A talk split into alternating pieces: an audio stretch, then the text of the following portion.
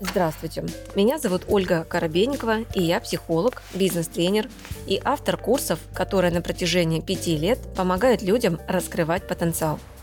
В моем авторском подкасте «Ольга Коробейникова. Психология» я отвечаю на вопросы слушателей и помогаю разобрать разные сферы жизни и выйти на новый уровень мышления. Подписывайтесь на мои социальные сети, где вы найдете еще больше полезной информации – Ссылки я оставила в описании подкаста. Итак, вопрос. Три года назад у меня а, ну, было простудное заболевание, и поставили в том числе диагноз тубатит. С сухом у меня были проблемы. Вот. Ну, потом как бы оно прошло, но я так поняла, что не совсем прошло, потому что периодически у меня зуд в ухе. И вот он, он, в принципе, до сих пор проявляется. А, было небольшое, ну, было улучшение, когда я ходила к остеопату, и он работал у меня с э, челюстью. Вот, но это потом все равно вернулось. Ну, потому что не с того места работала. Остеопат, остеопат стопудово бы туда не залез. Прям вот э, вообще. Так, хорошо. Я уже увидела все, что надо. Закрой сейчас глазки. Вам первое время, вот в диагностике, я это делаю, естественно, без э, Маккарт, но вам первое время будут помогать Маккарты, те, которые вот э, мы разработали, они будут для вас как небольшой костыль в работе а, когда вот так вот будете распаковку да, делать, а потом вам не нужны будут макарты, и даже игра не будет нужна, то есть у вас будет очень четкое интуитивное видение, и все эти инструменты вам больше будут не нужны. Но первое время они будут нужны. Сделай вдох и выдох, вспомни себя ребенком, который лежит и слышит, как где-то что-то шуршит. И посмотри, что он видит, кого он слышит, что там за шуршание. Наверное, это как шуршание, знаете, какая-то суета. Это сейчас сказал взрослый, а мы входим в ребенка. Чтобы почувствовать контакт с ребенком, можно положить ладонь на область живота. Что я чувствую или что я вижу, что я визуализирую? Когда я лежу, темнота, и где-то что-то шуршит. Это как чувство дискомфорта, страха. Э, это окей. А, а кто там шуршит? Или что там шуршит? У меня первое приходит, что как будто я лежу в комнате в своей, да, вот картинка так. приходит. Я лежу в своей комнате, это детство, да, я лежу в комнате на кровати и шуршит где-то за дверью. И первое, что приходит э, в ну, образ, это как будто ну, проснулся отец. Проснулся отец. Хорошо. А он проснулся почему? Что его разбудило? Ну, видимо, какой-то позыв. Вот он. Какой позыв? У меня ну, у меня всплывает ассоциация, что э, он как будто он в нетрезвом состоянии, и вот он проснулся. Так. Вот он в нетрезвом состоянии, он проснулся. Какое желание у него сейчас? Нас будет всегда желание. Если это посреди ночи, это сто процентов разбудило желание. Какое-то. Осталось только теперь понять, что мое тело хочет ночью. Когда надо спать, а тело не желает спать, тело что-то другое пожелало. И вот что тело твоего э, выпившего отца пожелало ночью? Он выпивает еще алкоголя. Что потом происходит? Получается, он ну, уходит от реальности. Это взрослый сейчас говорит, а ребенок, ребенок что там чувствует? Отец пошел, выпил еще алкоголя. Что ребенок видит дальше? Какую картинку? А, раздраженную мать. Раздраженную она мать. в страхе. Так, мать чего боится?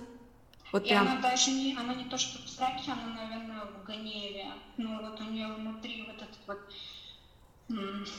чувство так. Что опять? Опять.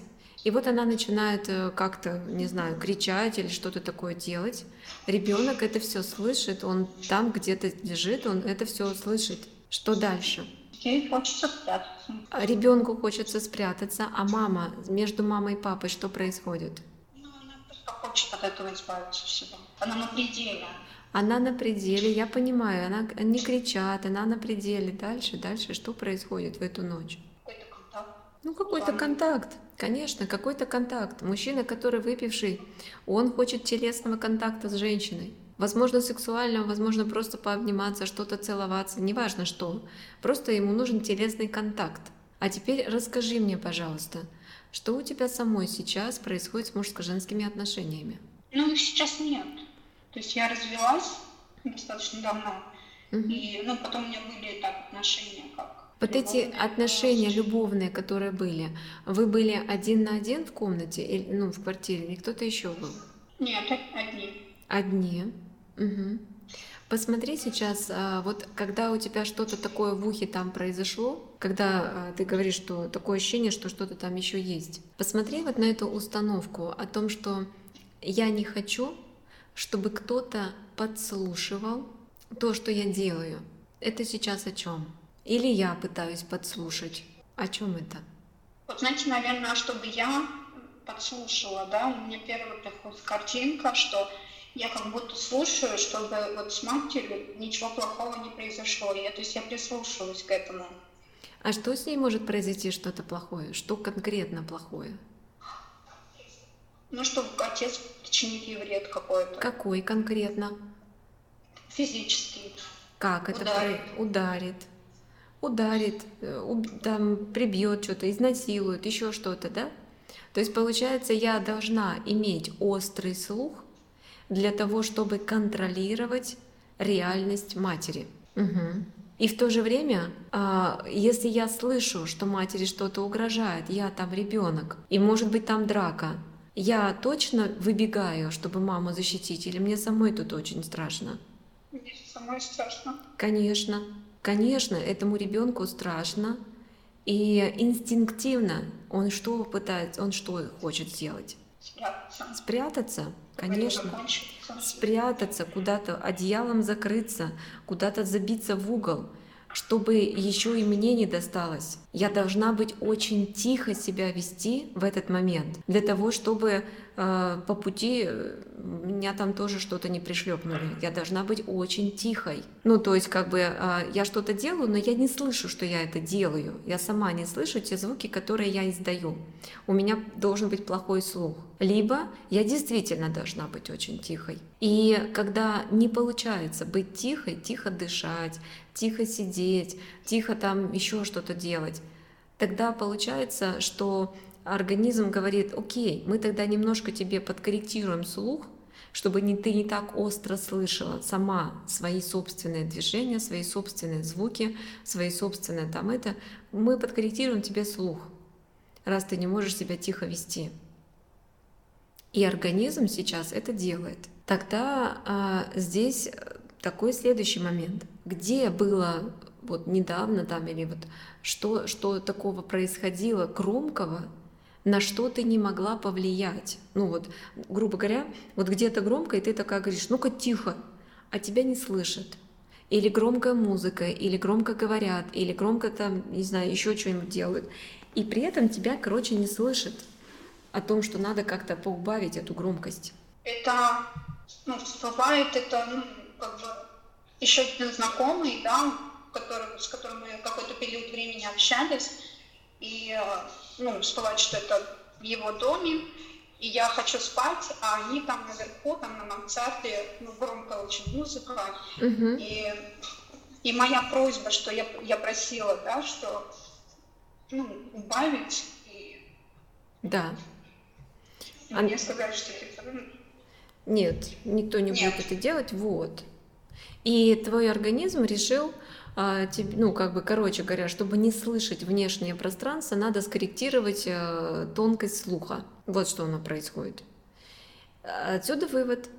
То есть нужно вернуться в ту ситуацию. А, и это тоже тема изоляции на самом деле, Оля, потому что когда мы э, не любим громкие звуки, громкой, ну, там, громкую речь, громкую толпу, когда мы это не любим, то да, мы себя изолируем. И э, слух помогает нам оставаться изолированным даже в шумном обществе.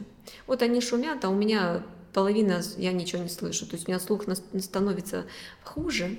И это помогает мне оставаться в людном месте, даже, э, даже в людном месте помогает мне чувствовать себя комфортно. Я не так остро слышу все эти звуки. Вот э, единственное, что в итоге что получается? Нам важно зайти в тот момент, когда это все происходило, и ты хотела, ну как бы, и ты сказала, да, что тихо, но они не э, послушали, не послушали, самой с собой договориться, какой другой способ, кроме отключения своего собственного слуха, я могу найти, чтобы ну, меньше слышать то, что там творится вовне. Я не знаю. Просто уходить из этого места. Может быть, уйти, может быть, э, не знаю, там, а, подушку на голову, может, там еще что. Ну, надеть кор... наушники. Да, надеть наушники, там, еще, неважно. Но твоя задача туда глубоко войти, в эту ситуацию, прочувствовать, прожить и поприменять разные способы, как по-другому я могу скорректировать внешний шум, чтобы оставаться в спокойствии. Но при этом не затыкая, ну как бы не создавая себе заболеваний на уровне ушей. Хорошо? Вот. То же самое, возвращаясь к своему внутреннему ребенку, в ту ситуацию, когда ребенку нужно спрятаться, для того, чтобы э, ему там тоже по пути не досталось, то же самое. Как по-другому я могу спрятаться, потому что там э, как бы то же самое ощущение идет, что начали органы чувств сбавлять свою активность чтобы не чувствовать, чтобы не слышать, чтобы не видеть, чтобы не осязать. То есть у нас органы чувств это обоняние, зрение, слух. Ну, еще вкусовые тоже там эти рецепторы. Вот, э, получается, что там, будучи ребенком, когда все это происходило, когда мы не хотим видеть эту реальность, единственный способ это выключить органы чувств. И там создаются заболевания, связанные с органами чувств. И поговорить тоже со своим внутренним ребенком, как по-другому я могу решить эту ситуацию, чтобы не отключать органы чувств и при этом оставаться в безопасности. Может быть, я там, будучи ребенком, а, сяду в позу лотоса, руки в мудру, и, может быть, я сейчас а, с ангелом обращусь.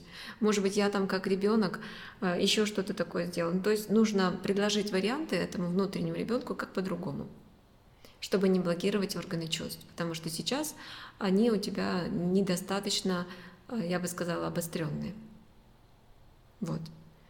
И тоже с аромамаслами тебе та же самая рекомендация, у вас там курс аромапсихологии есть, э, какую-нибудь цифру назвать в номер урока, пойти и послушать и с этим аромамаслом поработать.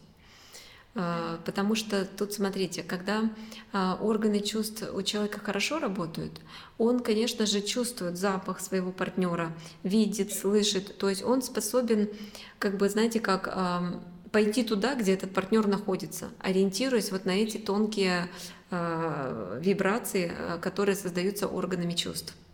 Но если у человека органы чувств недостаточно хорошо работают, то он не чувствует, где его партнер остается в одиночестве, либо не с тем партнером живет. Вот это говорит о том, что у него нарушены органы чувств. И все заболевания сюда относящиеся, они будут относиться к какой-то ситуации из прошлого, где а, чувства мои были настолько обострены, что гамма этих чувств, я не смог с ними справиться. Мне единственное, что пришлось только как-то это загасить, короче, остроту этих ощущений. Угу. У меня как раз вот эта ситуация, которую я сейчас вспомнила, да, она, она сопровождалась тем, что а, то есть у меня был позыв уйти, а я при этом еще осталась и погасила в себе вот эту как обида, какая-то да. вот э, несправедливость или ну, да. чего-то вот этого, да? Конечно, конечно. Но это все еще тема изоляции. Конечно же, изолироваться от социума, будучи в социуме, помогают нам органы чувств которые не слышат, не видят, не нюхают, ничего не ощущают. Тогда можно вообще в любой толпе сидеть, как глухонемой, и, и быть своей реальностью.